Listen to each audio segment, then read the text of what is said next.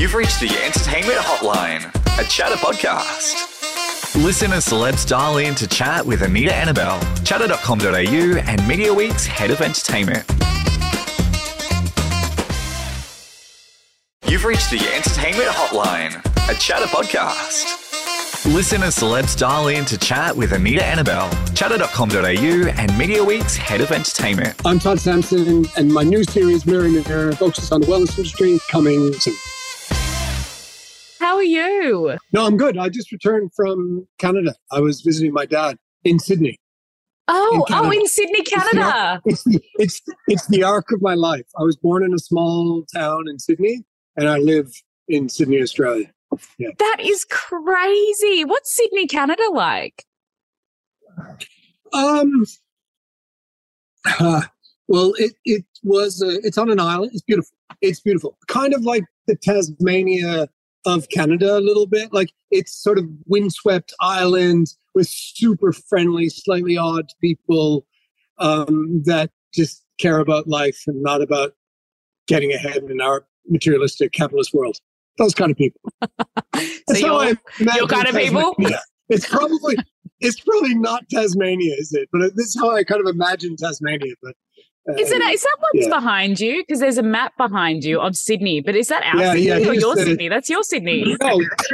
So that my editor gave me this this season while he was editing, and uh, he said, "Oh, this is Sydney, Canada." Oh, wow. But it's No, wait, wait, wait. But it's not. Look, this is the fucking harbor here. Like I was looking at it, going, "That's a mistake." So he bought it. He's a, he's an excellent editor, but clearly not good at purchasing gifts. It, I was kind of wondering that. I'm like, it looks familiar. I've never been Yeah. good at geography. I did not. I'm not. I am not framing that for any reason, like it's something special. It's actually a mistake, but I like it. you know what? That but that's the joy of the story, isn't it? Yeah, exactly. There's something to tell about that. And I was just there yesterday. Yesterday, yes. You've just arrived this morning. No, morning. last night. Oh, Just arrived this morning. oh my god! Thank you so much It's for jumping on this call. Yeah. Oh my god. No problem. That is so No sweet. Well, we're here to talk about Mirror Mirror, even though I just want to sit and gas bag because you're just such a fascinating person. But it's No, I've, I've been a huge fan for a really long time. So this is this is quite um, a coup for me, I have to say. I just wanted to let you know that. Oh, thanks for watching. Thanks for watching my stuff. Yeah, I it. mean, absolutely. I mean, you're such an incredibly intelligent person. And this new show, which is Mirror Mirror, Are You Well? This is the version of Mirror Mirror. Um, can you give us a really quick elevator pitch? Sure. So the idea of Mirror Mirror is to hold a mirror up to ourselves and to industries that affect our lives. So in the first season, we held a mirror up to the cosmetic surgery industry. Mhm. Uh, in the second, we held it up to social media and the internet. And in this one, we're holding it up to arguably one of the biggest, if not the biggest influencer in our lives, which is the wellness industry. Uh, and, and because wellness touches us from all different levels. Like there's no one that is not swimming in the wellness pool. Everyone's in there. And so this time around, we are, yeah, putting our focus on that. And uh, what a big task that was. When I originally started thinking about it, I think, oh, this shouldn't be too bad. And then I realized, holy, wow, that's big. It's a big topic. It's a huge topic. That's documentary making. Actually, it, it, I always, when I watch documentaries, I'm like, oh, how it must take such a long time, and like because you're you're jumping from place to place and you're meeting lots of different people. It must be quite an arduous process putting something like this together. It is, and I, I, I get as the writer and the host, I get like that's all I can do, including my own family. Like I just blinker off. It's horrible. That's why they're often in my films because I want to somehow incorporate them because I feel like I'm neglecting them so much.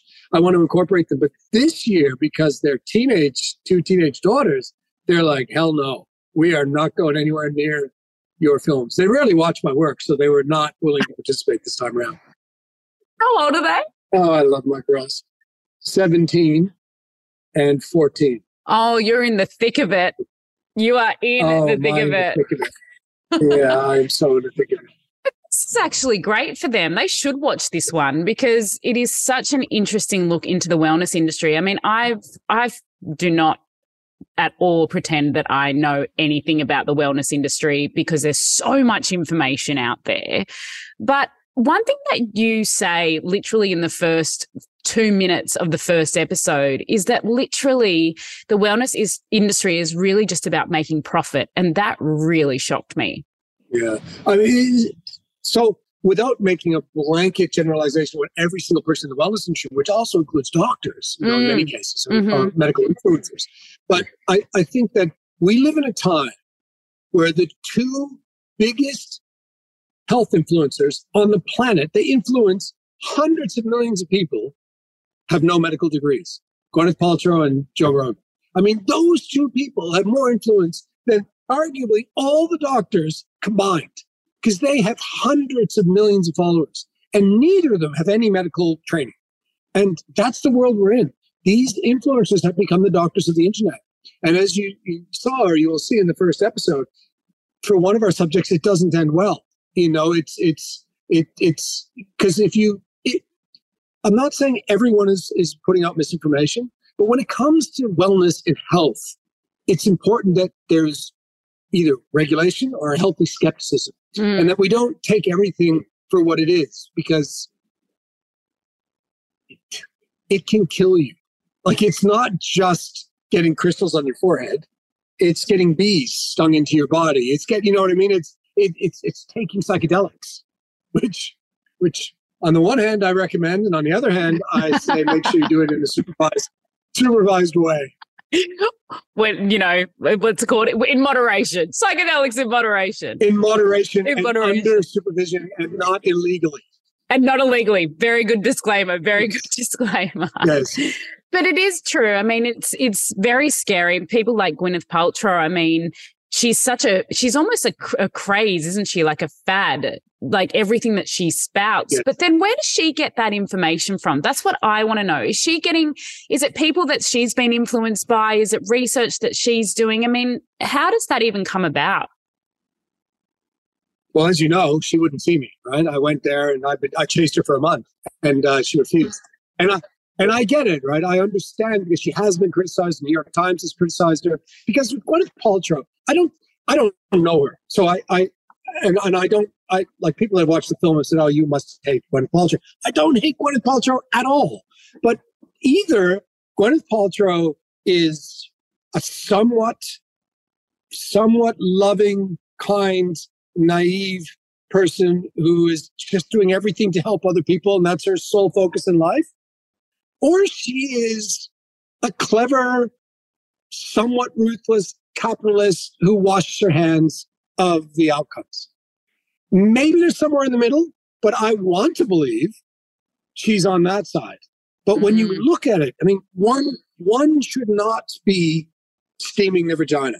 Like radical detoxing, we should not be doing. Mm. We the, the doctors around the world who have smaller voices than Gwyneth are saying, no, no, no, please, no. And yet, millions and millions of people follow. It's crazy when you think about it, including my girls. My girls don't follow Gwyneth, but one of my girls, she follows Kim Kardashian. And and I'm like, when you when you I think we say this in the film, right? Kim Kardashian has 310 million followers. The World Health Organization has 10 that was mind boggling to me because you never ever think about it until you look in the at the figures and you go, oh my God, only 10 million people in this world are following the World Health after a pandemic. They're following yes, it. Yes. Only 10 million people after a no, global what's pandemic. scary is 350 million follow the Kardashians. Exactly and that's and of course that's where our influence is. But i do want to talk about this detox culture because obviously you go to we care i actually had to google that because i wasn't quite sure what it but it's called we care right? We care yes, spa. Do yes. they care? That is remains to be seen. Yeah. Yes. It's the spa for the rich and famous. Uh, you know it's Gwyneth's choice, one of Gwyneth's choice. A lot of the most famous people in the world end up at We Care Spa. And I have to caveat what I'm about to say, but they are incredibly lovely people. Of course. They were so lovely.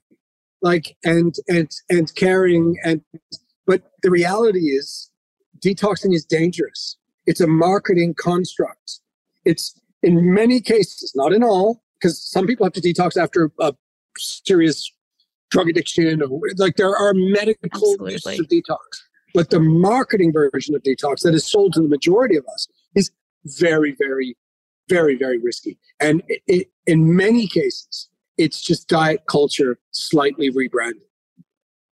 And never in my life did i think i would end up getting an enema on television. It's like oh god. Really? Really? And my director jeff who's also my best, my best friend he's like oh god this is what my life has come to. I'm filming them hosing todd on television. It was so awkward It was was so- truly the best part when you when Oh, the God. disappointment on your face. Oh God. that was the worst part. And Jeff is like holding the camera going, I filmed all of that for that. you were like hoping for like this full release, and you were like, seriously, just that was it. That was it. It's- it is probably one of my favorite parts. I just, I actually just started laughing very loudly. It was hilarious. I thought the I, I thought the expert that's in it, you know, because I always try to give a voice to scientists yeah. just to counter that thing that we just spoke about. You know, the they're, they're so outweighed online. There's no sense of of doctors online. It's all these sort of internet doctors. And, and that one, that doctor, uh, when she was speaking, and I explained to her, you know, while I was interviewing, I was explaining to her, and she's like, "Oh no, no, no, no, no, no." It was just so good. Like I, I, I love her reaction to what is generally considered normal. Have you ever had? A, a uh, No, I haven't. No, I haven't. No, No, because I, you know what's so funny watching that because that is probably the first one I've seen. I'm I'm really sorry that's where our relationship is already, but oh god. that is the first one I've seen, and I was kind of like, "Is that it? Is that truly all it is?" But my favorite bit was when she said, "You need to come back tomorrow because it'll be so different," and I'm like. What will be different? Will it be more like what? No, I know, I know. It was really interesting, but no But judgment, you know, but right? you know what was the, the funniest part, which it didn't really, I, I couldn't get it in the edit. I just couldn't capture the moment because it was so fast. When I was lying there, I was really nervous, right? And she was very sweet and I, I, I quite liked her and she was very informative. And so I'm lying there and I got, I'm worried about Jeff because he's filming me, you know, getting hosed. And I'm thinking, oh God, what are you filming? And then she goes, she goes, oh, give me your hand. And I said, oh, okay. And she goes, because we're going to do it together. And as soon as as soon as she touched my hand, in goes the like it was like I looked at Jeff and I'm like, no, we did not do that together. That didn't. Wow. Okay, that just happened, and we kind of missed that moment. I mean, we got a bit of it, but the way she said it, she goes, "Oh, give me your hand." And I said, "Okay." And then as soon as she touched my hand, boom, and she went, "We'll do it together." No, no, no. That's why my kids don't watch my shows. you need to tell them just don't watch after this ad break and this ad break. Hopefully, people are eating during that. Maybe that runs right at, at dinner time, or you know. I Yeah. mean, I think it is Yeah. the most most up close and personal we have seen you. Even though what I love about you as a as a um, investigator, I guess we could say researcher, is that you do everything. That you did the leeches, you know, you go and you try everything, and I think that's such an incredible thing to do because we're actually seeing it firsthand from your experience. Why do you do that? because I, I believe on some level, and I know it's not true for everything, but the best way to understand something is from the inside. So, I, and I believe that I'm best to comment on it, or, or you know, by showing it and doing it. And it's very there's very few things that I won't do, but um, I just feel like when it happens to me, I have I now have the right to say say something. I mean, walking in their shoes, if it's only for five minutes or ten minutes or half an hour, I think is is worth doing. And Mm. there's so many times where I've where I've been in the fields doing things, and and the the the hosts say to me, "Oh, "I'm just so thankful that you actually do it with us, not you know judging us from the side." So it's not my personality anyway to throw from the side. It's my personality to be in the middle and then get hit from that. So You've been shot at. You've climbed. You've climbed Mount Everest, as we know. have, yes, yes. you traveled The through hardest one- fire. Yes, the hardest one for me now is, as you probably know from Body Hack, is I I embedded in Gaza for three weeks. So I I I lived all those places that are bombed. I stayed at a lot of those places, and my fixer, who was the first first female Palestinian fixer, Amira, she sent me a message two days ago saying she's in a tent in the south and 26 members of her family are dead. And that that is my favorite film I've ever made, the, the Gazan film. Yeah. It's my favorite film I ever, and yet it's so tragic now, you know, in, in that context. Sorry to be a bit of a downer, but you brought no, no, no, no. Of course. Yeah. Oh my gosh, we can't mm-hmm. always just talk about enemas, but it's yes, exactly. so much easier. Yeah.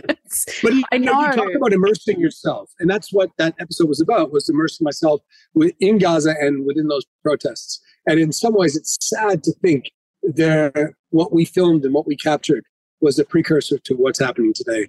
Anyway, uh, let's move on from Gaza. May I ask a quick question on that, though? Sure. Is that then something in a couple of years' time you know, hopefully that it's the conflict has has really rested. Is that something that you would go back and then do another one on? I would love to go back. Mm. I, I, would love to go back. I mean, I think that part of the world is one of the most fascinating.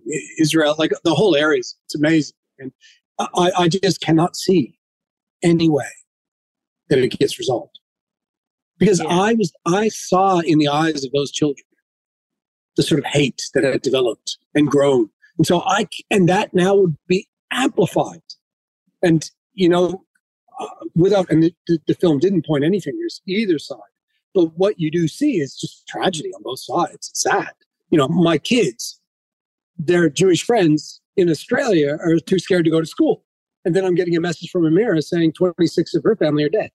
It's like a, there's no winners in this. As they say, there are no winners. In, there's no winners in war. I think that's something that I think that you the reason you reach so many people is that you do come from such a kind of non-biased way. So I think when you are researching or when you're showing something in a documentary, you're actually going, well, this is one way of looking at it. Here's the other, and this is the truth I've found. Yes, and that's from my mom. Like I come from a poor family, and I I come from a working class family, and I was never raised to believe I was anything but everyone else. You know, not, nothing special. You know, there's no nothing unique. Uh, but mom, you know, she she raised me to to be inquisitive and to not judge. Because if I judged, I'd be judging her, you know, and her life and how crazy that was. You know, so so I was raised like that. So in my filmmaking, it's it's funny with filmmaking, isn't it? Because people that meet me, and I'm quite introverted, so I don't meet a lot of people, but people that meet me, they always say, "Oh my God, you're exactly the same way as you are on TV," and I feel like saying, "Of course," because I'm not. I don't know how to act, so I, I don't know. I wouldn't even know how not to be me on TV. Like I don't know how to. I don't. I don't think I have the skill to do that. So, my mom can take credit. That's what I'm saying, basically, We're not judging. There is a special moment in there which you were half skeptic, half not, with the John Farnham comment. Oh my God. I felt like it was so awkward. That John Farnham is in hospital while this is going, while I'm filming this. And this sort of psychic is referencing John Farnham, and my mother lives in Sydney, Canada, so she never would have heard. Anyway, it's the wildness of psychics linking my mother and a beaver an otter with John Farnham. It's like, okay. That was pretty again, good. She was like, but otters, you know, they hold hands. It was very yeah, cute. Yeah, exactly. Oh my God. But I have to say, with her, uh, she was so lovely. And I felt, I definitely felt better leaving the applied kinesiology session than I did going in. Mm-hmm. That does not mean that pseudoscience is real, but it means that her, I mean, here's the difference. When I go see my medical doctor, I've got 15 minutes. If when I go see her, I've got two and a half hours. And she's touching me and she's calming me. She's like, I still, I'm, I'm not cool with pseudoscience. Uh, I understand what placebo is, but I have to say, in her defense, I felt better after meeting her. Wow. Well, do you know what? That's yeah. probably also why a lot of people do go to those kind of things. Yes. Because you do have a sense of there is this sense of I feel so much better from having that experience. Absolutely.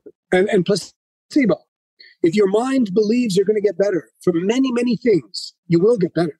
Mm. That's why placebo is real. I mean, placebo is a real thing. It's not a, you know, pardon the pun, but it's not made up. You know what I mean? Like, and, and placebo works, but it, but it can be it can be conflated for science and uh, you know for scientific effectiveness. And I think uh, of other things, you know, and I, I think that's the danger. Placebo shouldn't be the. If you're going to sell, if you're selling placebo, that's a dangerous business to be in. I do have actually a question on normal medicine, on normal medicine, on medicine medicine, on scientific yes. medicine. There was something that I found really interesting, and I have to read it here. It says that people felt that the conventional healthcare system is failing them and turned to alternative medicine for that reason. Yes. Why do you think that is? I think there's a number of things going on, but I I think that uh, COVID the lingering effects of COVID are not just a cough, it's also anti Western medicine, conspiratorial thinking, and misinformation. Mm-hmm. And it mm-hmm. hasn't died off with COVID coming to an end. In fact, it's flourished. And a lot of that has to do with, with online. And, and so I think that's one part of the major part. And uh, another part of it is there are, uh, particularly in Canada and America, but also here, there are groups in society. It's not all equal for everyone. And Western medicine doesn't treat everyone equally. Uh, women, for example, have been disproportionately not listened to within the medical system. And so, as a result of that, women and other ethnic groups look to other means of helping themselves because they're losing faith. And uh, we comment, I mean, the doctor comments on it in, in, in the series. Uh, and it's not about people being gullible. It's not about people, well, sometimes it is about being misinformed, many cases, it's about fear and desperation and just wanting to be better. You know, the, the, the man who, well, uh, you know what happens in the end, uh, that first episode. Uh, you know, he he was not stupid at all. In fact, he was clever and funny and and he was and so funny. Yeah, wasn't and, he? And interesting, yeah. But he he was desperate, and he had turned his back on on Western medicine, and the result can be well, the result can be fatal. My sister had leukemia. So she had acute myeloid leukemia. And it actually, the chemo, they actually said, and the radiation, that's probably what could kill her over the cancer. And that's what's really scary. Thankfully, she we did a um, stem cell transplant, and she's she's doing really really well. But Right. what happened with the chemotherapy, it absolutely destroyed her entire body. Like her fingernails were falling out and her hair was falling yes. out and her, her, she had no immune system and it was, it was absolutely awful. But you then had to trust in that medicine to know that that was what was going to kill the cancer. But then again, is it going to affect her long term? Yeah. And, and that's why it was a, it was a fine line to walk with John in the film. Mm. Because on the one hand, you know, you, I don't want to come across because I'm I am someone who likes to explore and try alternative things. You know, I'm a wellness addict as well. I've tried many of the treatments that I did in the show mm. before I did the show. But in in in you know, John was not entirely wrong in his skepticism, and it's his own experience with chemo. But then that's real, and that's not for me to judge. But my bigger concern when it comes to the wellness industry is how cancer is used. So for many influencers, for many unqualified people, cancer is the hook. It's the way to get them in. And we never we had that issue with Bella and all that, you know, saying, "Oh, I got cancer," and then we like that's my biggest concern is that the wellness industry being unregulated, a five trillion dollar business, cancer is an amazing hook because you are talking to the most vulnerable of the vulnerable people, and uh, and they're looking for anything to help. And that's where I think we need regulation and we need to be careful. Do you see that changing? I don't know. I don't know. Like the internet, I'd like to think that we will mature in our consumption. That's what the last series was about. Re- all of your series kind of tie into one another, don't they? They do. They're just Because like they an inspire- extension. Yeah. That's right. They're inspired off each other. Like we, but here, some good news on on this. The first series we did on the cosmetic surgery industry, those specific doctors have now ended up in court, and as the result of all of that, there's new regulation, which is great. Oh, Then I, fabulous. I, I know. I just found out last week that Omegle, which was the focus of the last series, the opening of the last series, has closed because the the owner said, which is a child predation site, the owner said he couldn't take any more criticism. And I'm so thankful that we applied the blowtorch. For as little as our voice may have been from Australia, we also applied the blowtorch. And in the wellness industry, I think we will either get to regulation and or hopefully enough voices will get out there to help people be better informed. Because again, I, I, am not against alternative treatments. I, I would be an unbelievable, I would be a hypocrite because I've tried them all. Not all, but I've tried many.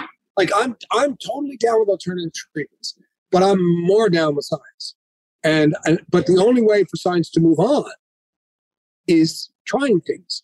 And there's a moment where the the bee sting scientist, she was I, I just adored her. She was amazing. But she said something towards the end of the film, which is it's just obvious and profound. She said, People criticize us scientists when in the media when they say, Oh, science got it wrong. When I hear that, I think, great, we're doing our job. Because science is not fixed, except for maybe gravity, but science is not fixed. Like it's all constantly evolving, and we are testing and retesting, testing and retesting, testing and retesting. And it currently it is the only system we have. Mm. And when she said that, I went, "It's so true."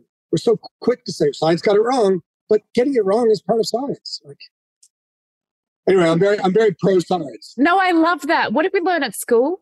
The um no, don't remember because I was terrible at it. Were you best? So remember, that's the first series, uh, memory series. You watch read, read on my brain. My memory's not great. I shouldn't. I shouldn't. I shouldn't throw stones.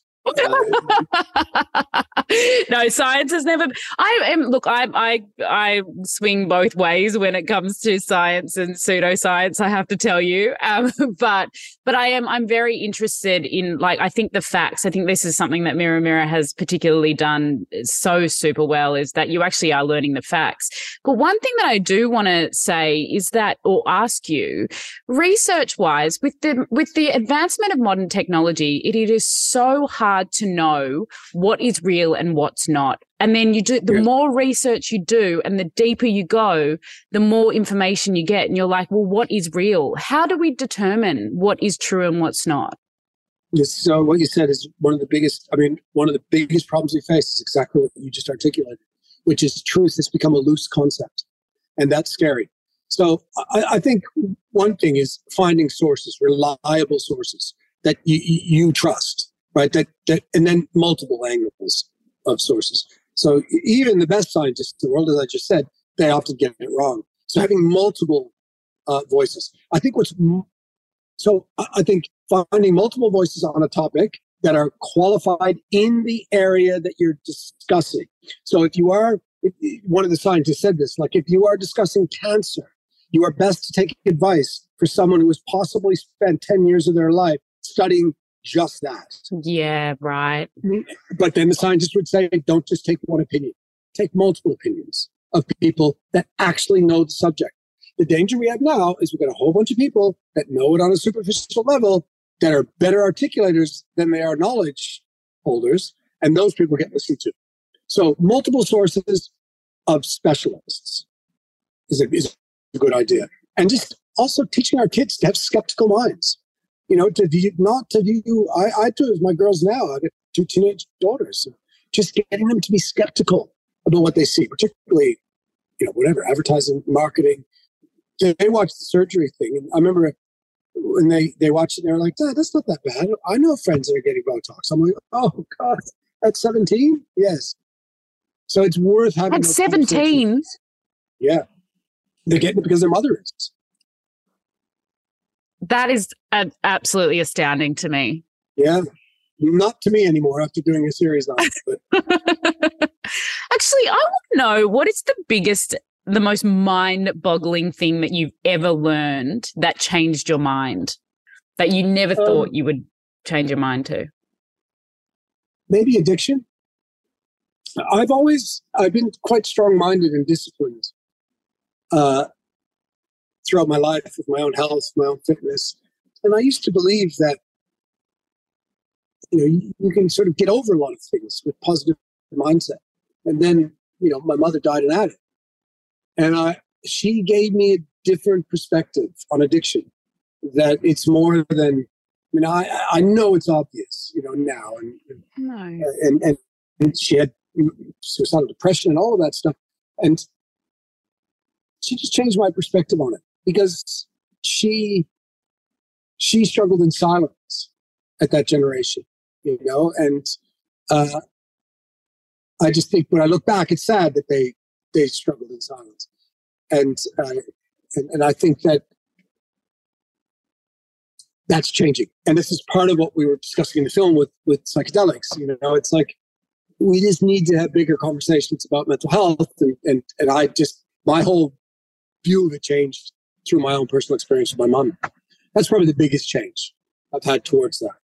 And even uh, throughout throughout my life, I've been harsh on my mother, you know, and, and with her struggles, not really appreciating the level of addiction, you know, not really just seeing her as my mother. Like, why are you doing that? Why are you doing that to us?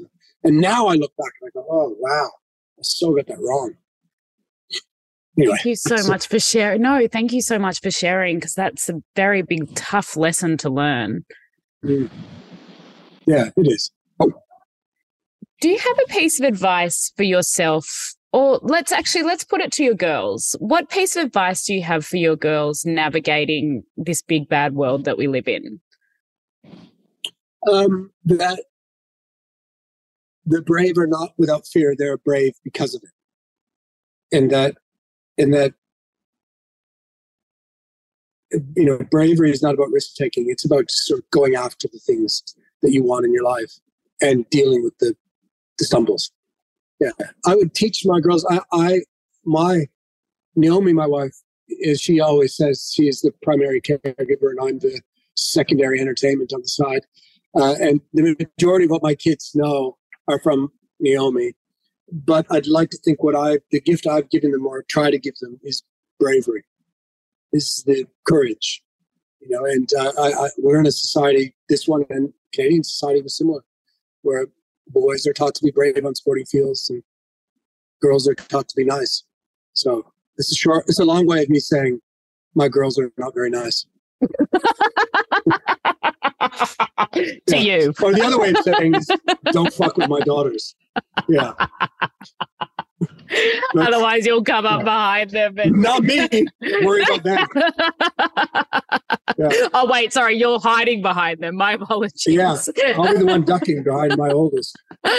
Thank you so much for chatting to me. I know we've only got a short amount of time. I, oh my gosh, I want to talk to you for so much longer, but thank you. This has just been amazing. And thank you for sharing all of your stories with me. It's just, it's no been lovely. Thank you for taking the time. Thanks for calling the Entertainment Hotline with Anita Anabel. You can find us on Instagram at the entertainment underscore hotline pod or visit us at chattr.com.au. The Entertainment Hotline with Anita Anabel is a proud Chattr podcast.